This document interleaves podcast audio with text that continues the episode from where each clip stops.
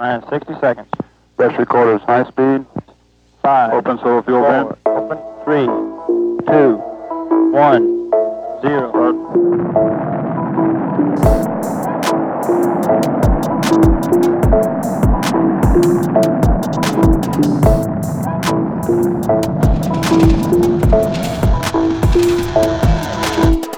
Ráda bych vás přivítala v dalším díle podcastové série Crossroads. Jmenuji se Marie Heřmanová a tato série vznikla v rámci programu Globální konflikty a lokální souvislosti kulturní a společenské výzvy strategie AV21. Do podcastu zveme společenské vědce a vědkyně, jejichž výzkum se dotýká důležitých témat a problémů našeho globalizovaného světa. Dnes bych velmi ráda přivítala Máriu Ivančevu. Mária je socioložka a antropoložka, která momentálně působí jako vyučující na University of Strathclyde ve Spojeném království. Ve své práci se věnuje nerovnosti a prekaritě v akademické sféře a zkoumá, jaký vliv mají na tvorbu vědění v neoliberálních společnostech. Narodila se v Bulharsku, během své kariéry převážně pracovala v rámci Spojeného království a mimo jiné tedy zkoumá, jakou roli hrají experti a akademické komunity v širších společenských změnách postsocialistických společností. V lednu 2021 se stala prezidentkou Evropské asociace pro sociální antropologii a je také jednou ze spoluzakladatelek iniciativy PREC Antro, která se snaží analyzovat a nacházet řešení nestabilních a prekérních pracovních podmínek, kterým čelí evropští antropologové a antropoložky. A v neposlední řadě je také členkou Left East, což je progresivní platforma zaměřená na levicově orientovanou analýzu politického vývoje střední a východní Evropy. Vítej, Mario. Byl to poměrně dlouhý výčet, ale nevynechala jsem něco, nechceš něco doplnit? Quite a long introduction. Is there anything you want to add to it? No, I think that's fine. Thank you. Thanks. Ne, v pořádku. Děkuji moc za pozvání a zdravím všechny posluchače a posluchačky.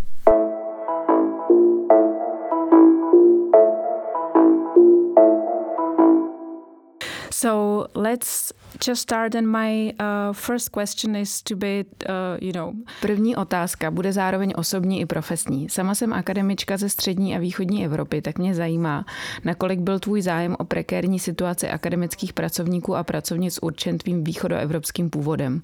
Jakou roli to obecně hrálo ve tvojí kariéře? Eastern European region, what, what role did it play in your career in general?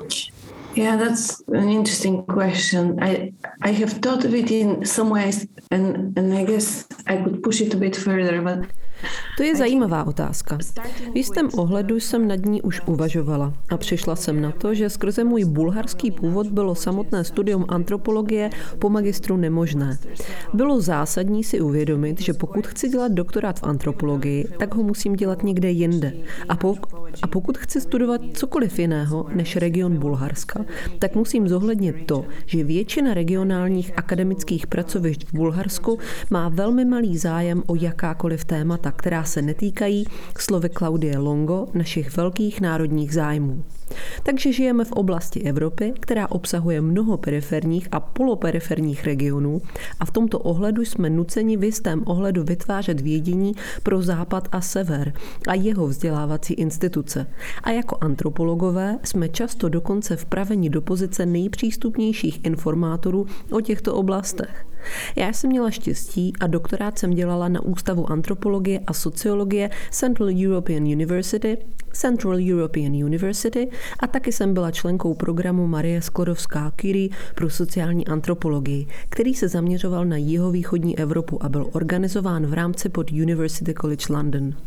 Tento program byl velmi specifický v tom, že měl dva typy přihlášených členů.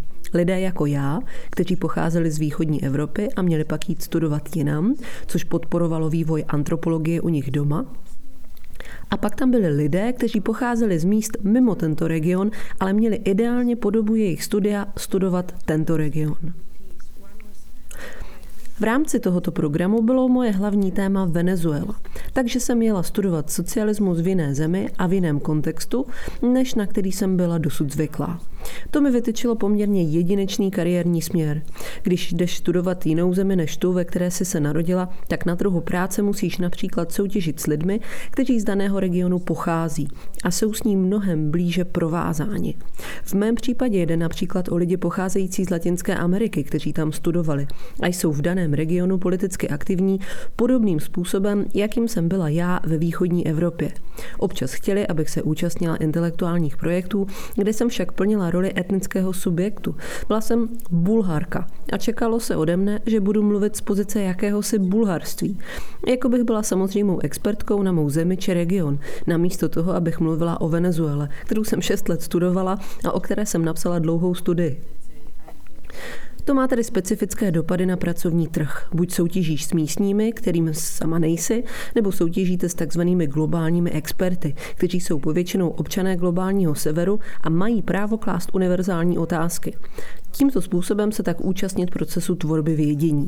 Ti mohou jezdit různě po světě a jsou považováni za legitimní vědecké partnery. Takže já jsem se pokoušela tyto hranice nějak překonávat, ale jakmile se to stane otázkou pracovního trhu, stává se ve skutečnosti velmi těžkým toto rozdělení překonat. Já jsem studovala roli socialistických intelektuálek a intelektuálů Venezuely a jejich snahy o změnu společnosti v průběhu bolívarské revoluce Hugo Cháveze.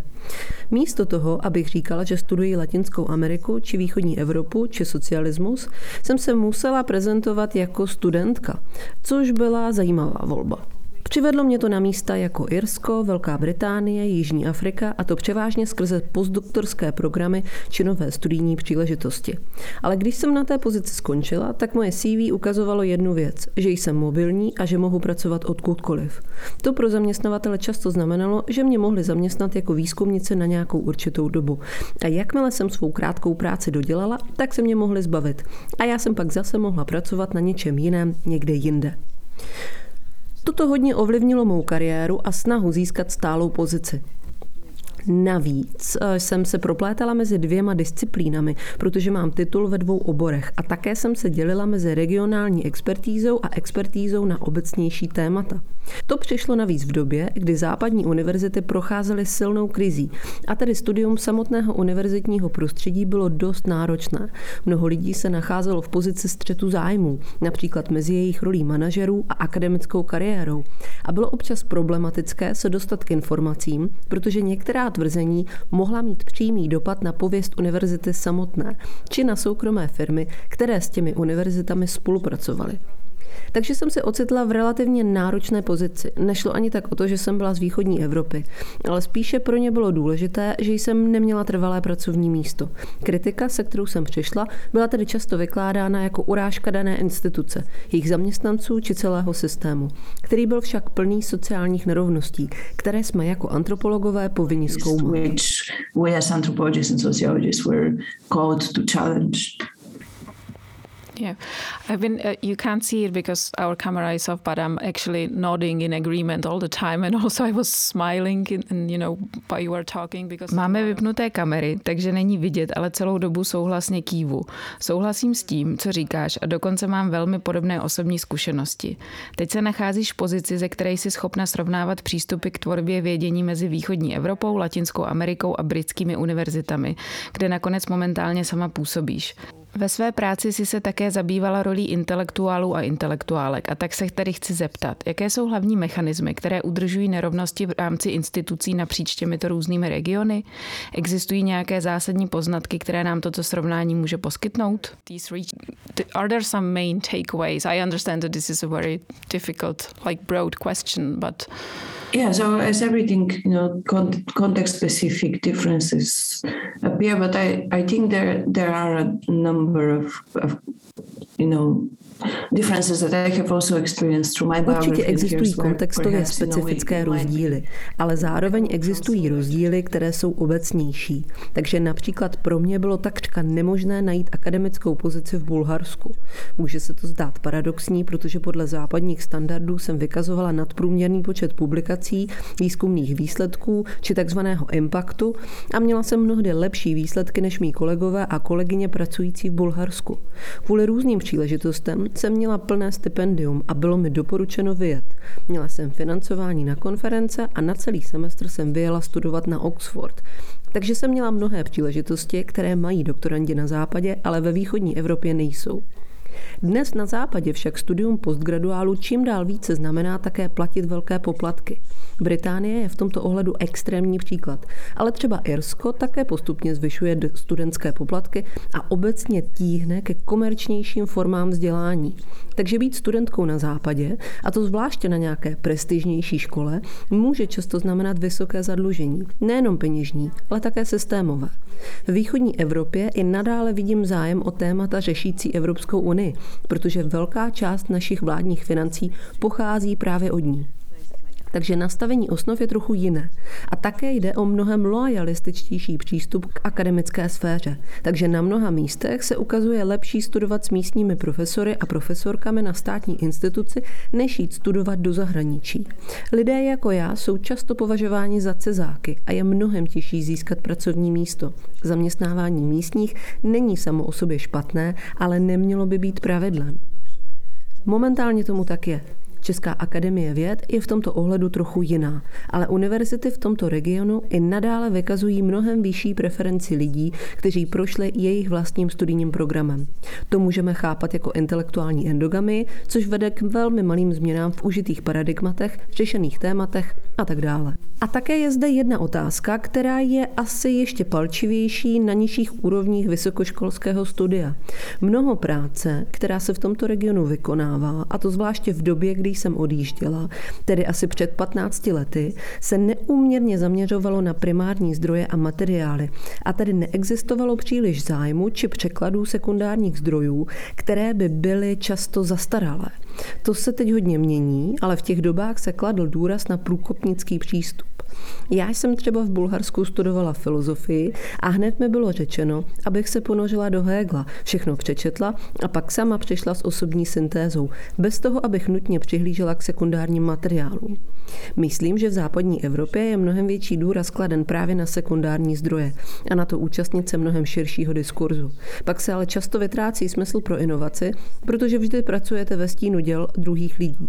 To je něco, co se postupem času mění, ale zároveň experimenty jsou i nadále často chápány jako nežádoucí. Například antropolog Chris Hahn se ptá, jakým způsobem jsme pak vůbec schopni vytvářet komparativní přístup k tvorbě vědění, a to je něco, čemu se věnuji i ve své práci. Jakým způsobem porovnat východní Evropu s Latinskou Amerikou? Jakým způsobem vidět poloperiferie, kde někdo jiný vidí regiony? A Hahn našel řešení ve sbírání jednotlivých esejí z Akademii věd po východní Evropě. A pak přiměl někoho ze západu, aby k ním napsal úvod. To je zajímavý přístup ke komparativnímu projektu, avšak sám o sobě je také problematický. V antropologii po vás nikdo nechce komparativní analýzu a toto se tedy pro mě stalo hlavním tématem. Dodnes pracuji s lidmi, a to i v Latinské Americe, kteří se zajímají o podobné interregionální srovnání a o ty podrobnosti a rozdíly, které vidíme v často velmi vzdálených regionech a které se často dotýkají historických procesů, například socialismu. Regional boundaries and more related to historical process like, for instance, socialism.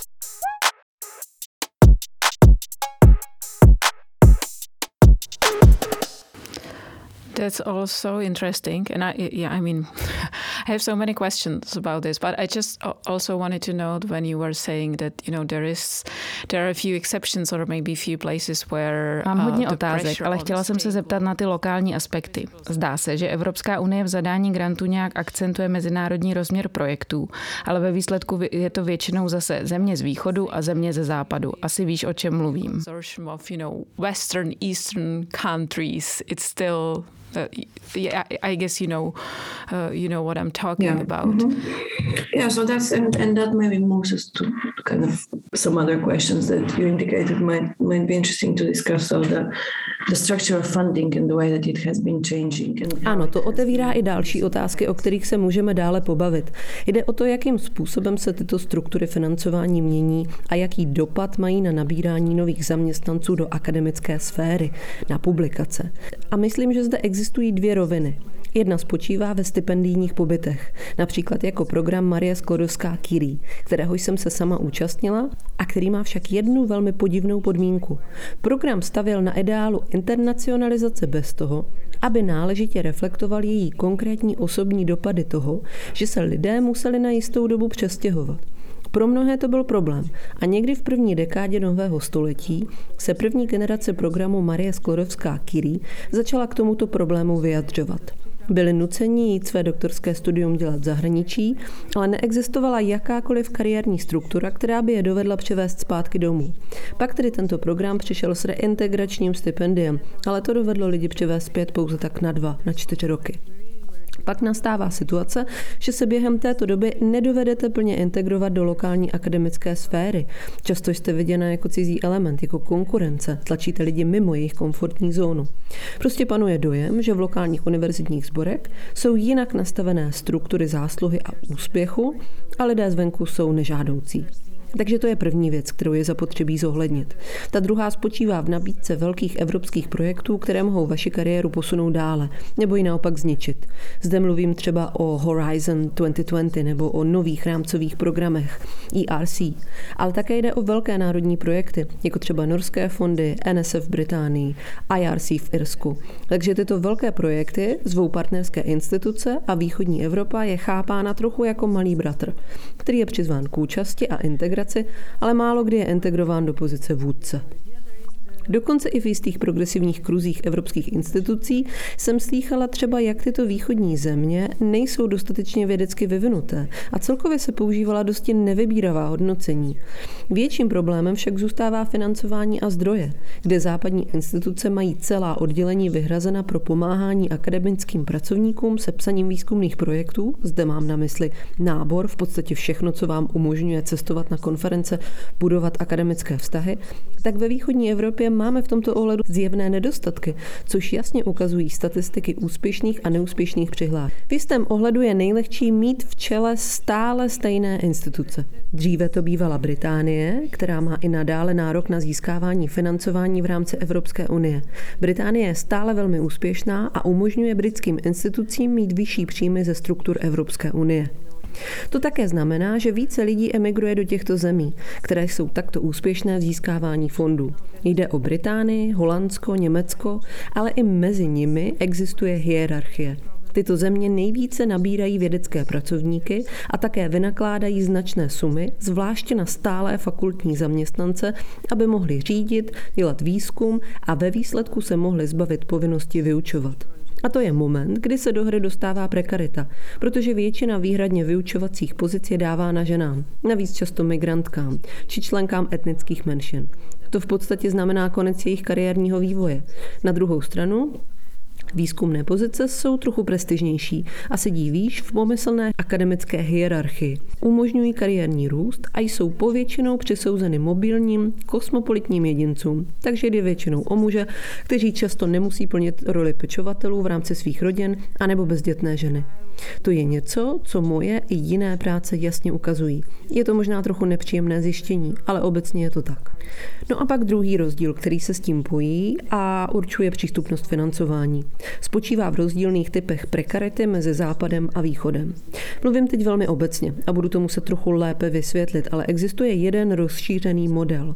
Na západě se čím dál více dávají krátkodobé úvazky, ale zároveň je stále v celém systému dost peněz.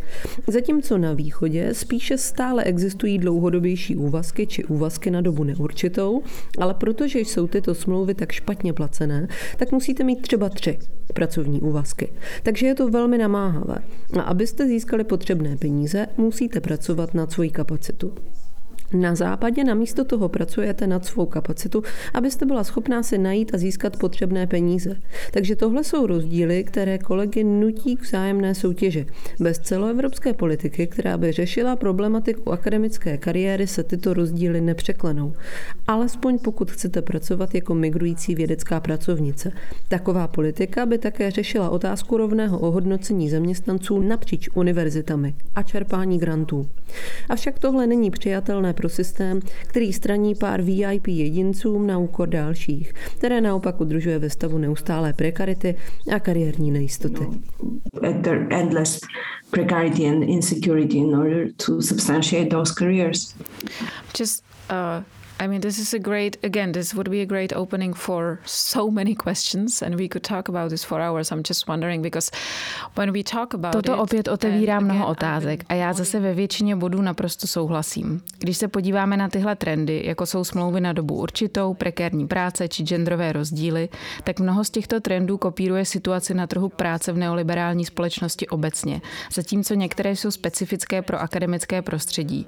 Mohla bys vysvětlit, kde se tyto obecnější trendy trendy propisují do akademického prostředí? Jaké jsou důvody tohoto fenoménu přepracovaných, nestabilních, nedostatečně ohodnocených a převážně ženských pracovnic?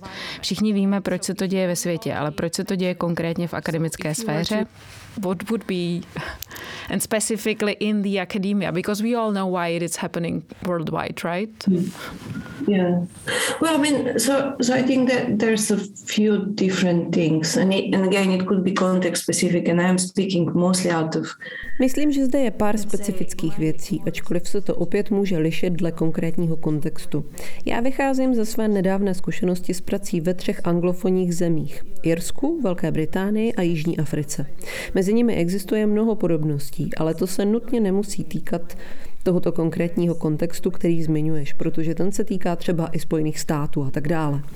Když bychom se však bavili o veřejně sponzorovaných univerzitních systémech obecně, tak vidíme cyklické formy financování, což se děje i v Irsku a Británii. Jde o to, že základní rozpočty univerzit jsou rozděleny na rozpočet pro učení, který převážně pochází ze studentských poplatků, což se může lišit na různých místech. Například ve Skotsku jsou některé tyto pozice placené státem a třeba učitelé jsou placeni státem. Ale také ty finance částečně pochází z poplatků, například zahraničních studentů. A pak máte rozpočet na výzkum, který se čerpá skrze externí přihlášky, skrze vědecké rady a veřejné i soukromé entity. Třeba Německo se svým systémem habilitací mělo vždy obrovský počet tzv. privát docent, kteří pracovali na velmi prekérní smlouvy. A v dobách Maxe Webera vždy šlo o muže, kteří se museli spoléhat převážně na rodinu a své třídně podmíněné výživné, například od bohatých partnerů, které jim umožňovalo pracovat jako akademik takže nejde o nic zásadně nového. Ale dnes existuje rozkol mezi rozpočty určené na učení a vědeckou prací na straně jedné a snahami univerzit přijímat stále více nových studentů, aby mohli zvyšovat rozpočet na učení na straně druhé. Univerzity mezi sebou také soutěží v žebříčku hodnocení, který se odvíjí od vědeckých výsledků. Takže je zapotřebí mít mnoho zdrojů na dobré vědecké výsledky, které vám umožní získat špičkové veřejné vědce a vědkyně, abyste se dostali výš v žebříčku, čímž pak zase nalákáte více platících studentů, které budou vyučovat převážně lidi, kteří nedělají vědecký výzkum, protože lidé, kteří bádají, to dělají naplno a výhradně. Učení mohou mít rádi, ale ve skutečnosti jde o něco, co je povětšinou zdržuje od vědeckého bádání a tedy jim nepomáhá v dalším budování akademické kariéry. Takže existuje tento hierarchický vztah mezi učením a bádáním a povětšinou stojí ve vzájemné opozici. Administrativní struktury v rámci univerzit se zásadním způsobem rozrostly, takže například ve Spojeném království pracuje již přes 50 univerzitních zaměstnanců v administrativním sektoru. Wow, that's, that's actually To je opravdu hodně, to jsem nevěděla. Ano, před pár lety začal počet administrativních pracovníků převyšovat akademiky. To také vyžaduje velmi specifický typ podpory. Existují stovky univerzitních systémů, ve kterých musíte vyplnit svůj vědecký projekt, učitelskou administrativu a mnoho dalších věcí. A na každý systém, jde o software, na který se váže outsourcovaná IT podpora a tak dále, máte administrátory, kteří vás celým procesem provádí. To vytváří další vrstvu potřebné komunikace a managementu, kterou musíte řešit a to se přidává k již zmíněným dvou systémům, tedy učení a výzkumu. Často je to o tom, kdo dovede delegovat učitelské povinnosti jiným. A často to jsou právě ženy, kterým je nadále přisuzována pečovatelská role, kdo musí tyto povinnosti převzít. A často to jsou právě ženy, kterým je i nadále přisuzována pečovatelská role, kdo musí tyto povinnosti převzít. Nejde jenom o učení v samotné učebně, ale také o péči, vytváření komunit, starání se o studenty i mimo přímý kontext učení a hodně administrativy. Občas je tato práce pro bono jakýsi mausovský dar. Člověk miluje svou práci, miluje své studenty a tak musí tyto služby nabízet bez nároku na ohodnocení. A když za to jako žena požadujete kompenzaci, je to často velký problém. Jako muž, když děláte trochu více než minimum, tak je to často nahlíženo jako neuvěřitelný pečovatelský vklad a často jste za superstar. Samozřejmě, že teď nastupuje nová generace a já jsem měla to štěstí pracovat s některými těmito akademickými supermany, kteří dělají administraci, učí a kteří velmi feministickým způsobem nesou velkou váhu zodpovědnosti právě proto, že si jsou vědomi tohoto dlouhodobého problému. Avšak většina i nadále využívá stávající situace. Jsou vystresovaní, mají hodně práce a tak se snaží co možná nejvíce jakékoliv další práce zbavit. Dělají, co mohou ve věci získávání financí na vědeckou práci a zbytek nechávají na těch, kdo nemohou dělat as much as possible for research, fundraising and publication and leave the rest to those who, who don't have another option. Yeah.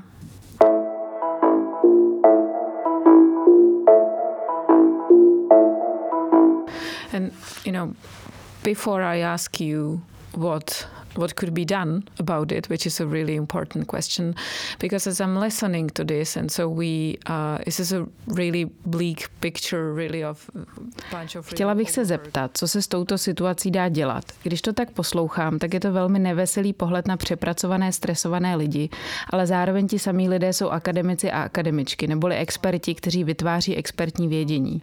Nejen v Česku, ale i jinde po světě se role expertního vědění nachází v oslabení. Pandemie v tom také také hraje svou roli, ale v Česku se často ozývají pochyby o pozici expertů a expertek, o celém systému, který toto expertní vědění vytváří. Akademické sféře je často vyčítáno, že je zbytečná, či že jen vysává peníze, které mohly být využity jinde. Zcela jistě se to děje u nás, ale jinde je to podobné a tak mě zajímá, zda si myslíš, že jsou tyto trendy nějakým způsobem provázané. in your opinion? Yeah, yes, even if it looks quite different around here. So I guess the the skepticism to experts in especially in Eastern Europe, I'd say, comes from a, a slightly different process, which was Ano, ačkoliv v Čechách to může být trochu jinak. Skeptický přístup k práci expertů, zvláště ve východní Evropě, se zakládá, řekla bych, na trochu jiném základu. Po pádu železné opony přecházeli experti ze západu řešit problémy na východě, což zapříčinilo mnohé problémy. Zrovna včera v Bulharsku ohlásili výsledky sčítání lidu a země za posledních 20 let přišla o 2 miliony obyvatel. Lidé se stěhují jinam. Takže jde o velmi jasný migrační trend. A v jistém ohledu se to vykládá jako dílo expertů. To oni přišli s novým plánem, s pracovními reformami, přivedli sem IMF, což vedlo k měnové reformě, půjčkám a tak dále. Takže to je jeden aspekt celého příběhu, na který bychom určitě neměli zapomínat. A také to trochu vysvětluje skepsi vůči expertům, ačkoliv v Česku může být situace opravdu jiná. A pak je tu další věc. Pokud jsem se naučila něco o fungování univerzit za poslední půl století, tak se to dá zhrnout pořekadlem, že cesta do pekel je dlážděná dobrými úmysly. Je možné, že jde o druhotný efekt opravdu progresivních reform a tehdejší legitimní kritiku univerzit. Bývaly doby, kdy být akademikem či akademičkou bylo absolutní privilegium. A pro pár lidí to taky nadále je. Znamenalo to stabilní kariéru, přístup ke knihovnám, různým pracovištím, pracovní výhody, smlouvy s dobrou penzí a zdravotními pojištěními a skoro vůbec si se ve své práci a výzkumu nemusela zodpovídat potřebám veřejnosti. V té době byla akademická kariéra převážně maskulinní záležitost. Nebylo to tak masové jako dnes a akademici převážně pocházeli výhradně z elitních společenských sfér. Akademická práce tedy potřebovala změnu. Potřebovala se stát odpovědná veřejnosti. Potřebovala být průkazně přínosná. Už nešlo jen publikovat v obskurních periodikách a hrát interní hru, která neměla co dělat se zbytkem společnosti. A také bylo zapotřebí některé tyto výsledky začít dále učit. Dnes již vidíme důraz na naučení skrze výzkum a ten takzvaný impact, který je často měřen právě v interakci mezi průmyslovou a akademickou sférou. Problém je v tom, že žijeme v pokročilém stádiu kapitalismu a tedy oba tyto trendy jsou na svém maximu a vedou k tvorbě co možná největšího zisku. Takže na jednu stranu univerzity vybírají od studentů poplatky, které však nejsou navráceny do systému způsobem, který by opravdu poskytl živnou půdu pro učení těchto profesních oborů. Většinou se investují do něčeho, čemu se ve Spojeném království říká student experience, což znamená, že povětšinou se budují okázalé prostory pro relaxaci různé pokoje z křesly, kde se studenti mohou po studentsku realizovat. Takže je to trochu model Silicon Valley, který se pokouší podporovat kreativitu a inovaci, ale zároveň si od toho slibuje více peněz do systému, protože peníze studentů se jim takto vrací. To vše je na úkor financování učení samotného a prekarizované skupiny vyučujících, kteří tím pádem nejsou ani nějak loajální své instituci. Tyto struktury jsou silně komercionalizované a studenti mají povinnost se okamžitě začít profilovat na trhu práce, aby pak mohli splatit svůj dluh škole. Tohle ve výsledku vytváří velmi poslušné pracovníky pro soukromé firmy. To je jeden aspekt. Druhá strana této mince je rozhraní akademické sféry a průmyslu, což jinými slovy znamená, že výzkumní pracovníci a pracovnice pracují pro soukromé firmy takřka zadarmo. Nevím, jestli si postřehla aféru s vakcínou AstraZeneca, která byla vyvinuta na Oxfordu, což je veřejně financovaná instituce a 98% financování tohoto vývoje pocházelo z veřejných zdrojů. Ale patent je soukromé vlastnictví. To znamená několik věcí. Na jednu stranu je financování podmíněno tím, že přislíbíš práci takzvaným účastným stranám, které většinou stojí mimo akademickou sféru.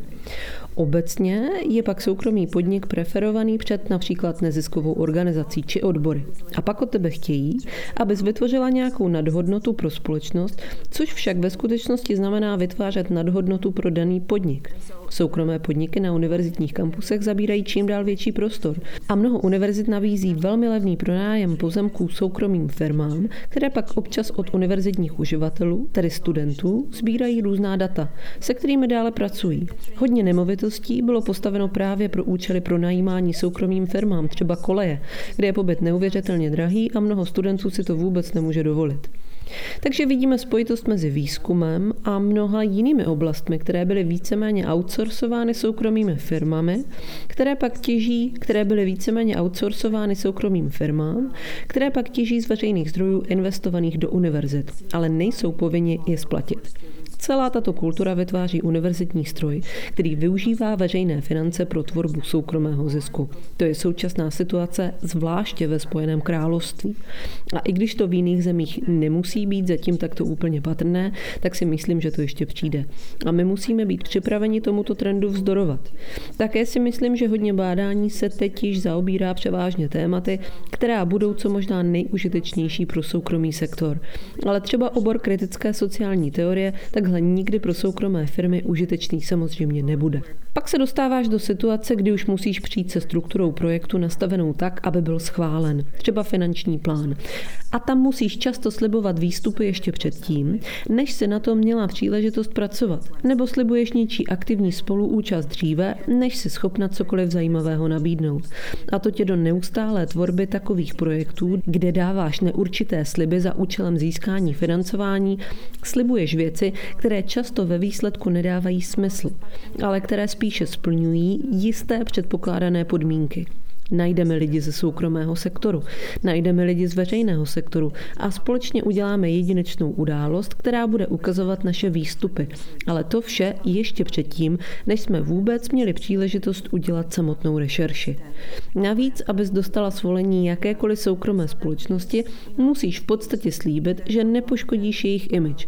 A také je velmi náročné případně dělat jakkoliv kritickou sondu. Jde o začarovaný kruh, ze kterého je velmi těžké vyskočit. Jediný způsob, jak by to snad šlo, je kompletně přehodnotit tento systém cyklického financování. But I think one definitely would be completely rethinking cyclical funding.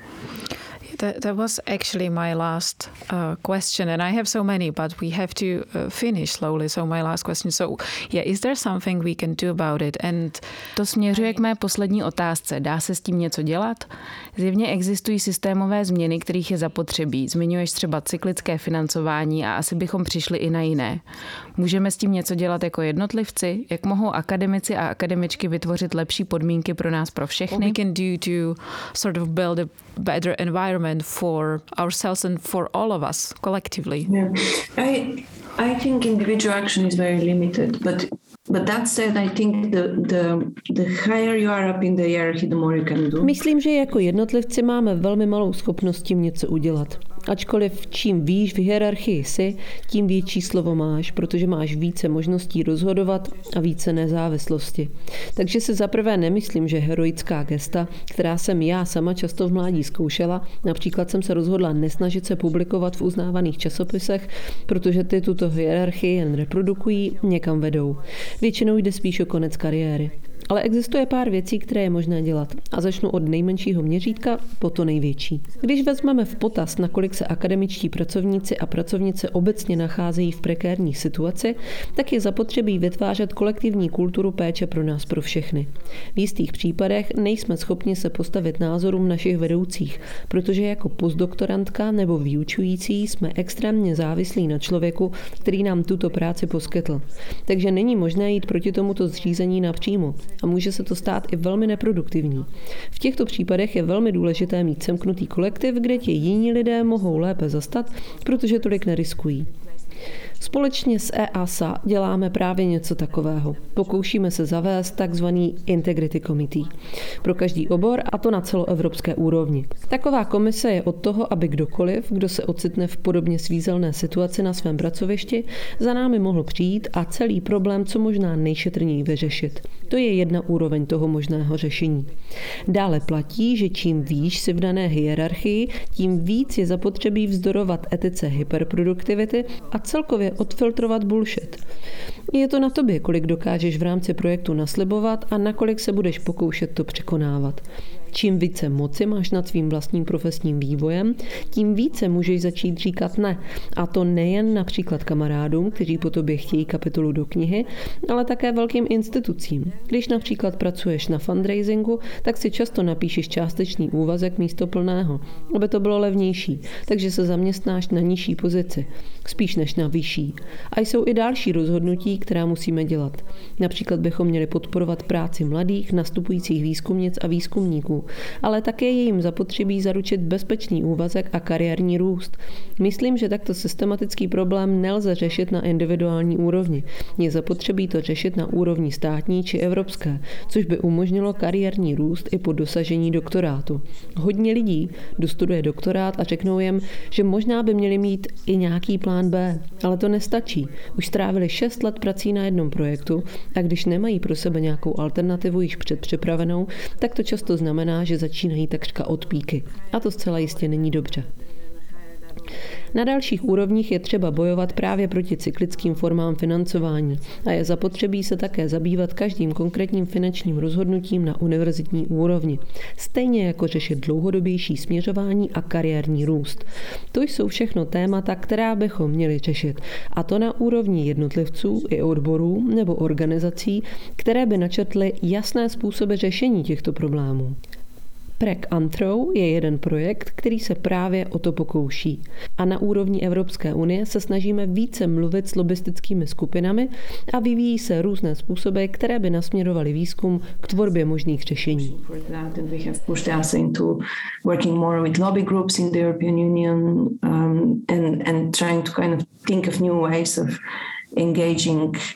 research in order to propose solutions. Yeah, I have to say, to sort of conclude in a more hopeful way, that it really gives me hope that the, you know, as an anthropologist that, you know, European Association of, of Social Anthropologists as a professional organization. Abych to uzavřela nějak nadějně, tak musím říct, že jako antropoložka jsem ráda, že Evropská asociace sociálních antropologů existuje jako profesionální organizace, že existuje iniciativa Prekantro a že existují lidé jako si ty, kteří si všechny tyhle problémy uvědomují a také jsem ráda za to, že v pozicích moci jsou občas lidé, se kterými se dá mluvit a kteří se nebojí nabídnout řešení. Je to dobrý začátek. My jsme se tady bavili o obecných věcech, ale pro mě i pro mnohé mladé akademické pracovníky a pracovnice je to velmi osobní záležitost. Jsem moc ráda, že lidé jako ty se s touto situací pokouší něco dělat. People like you are trying to do something about it. Well, I'm, I'm happy to finish on a hope, hopeful line, even if I think there's, um, you know, it's a very... Jsem ráda, že rozhovor končíme s jistou dávkou naděje, ačkoliv situace je poměrně depresivní. Univerzity jsou i nadále privilegovaná místa a tak je zapotřebí si také uvědomit, co zbývá mnohem méně privilegovaným pracovním sektorům. Ten obrázek není veselý, ale naděje umírá poslední. It's very depressing to think. But yeah, let's finish on a hopeful note. Okay, so let's finish. Thank you so much for uh, for taking the time to to talk to me today. Děkuji moc za tvůj čas, bylo to moc fajn. Yeah, thank you. Thank you for inviting. Děkuji za pozvání.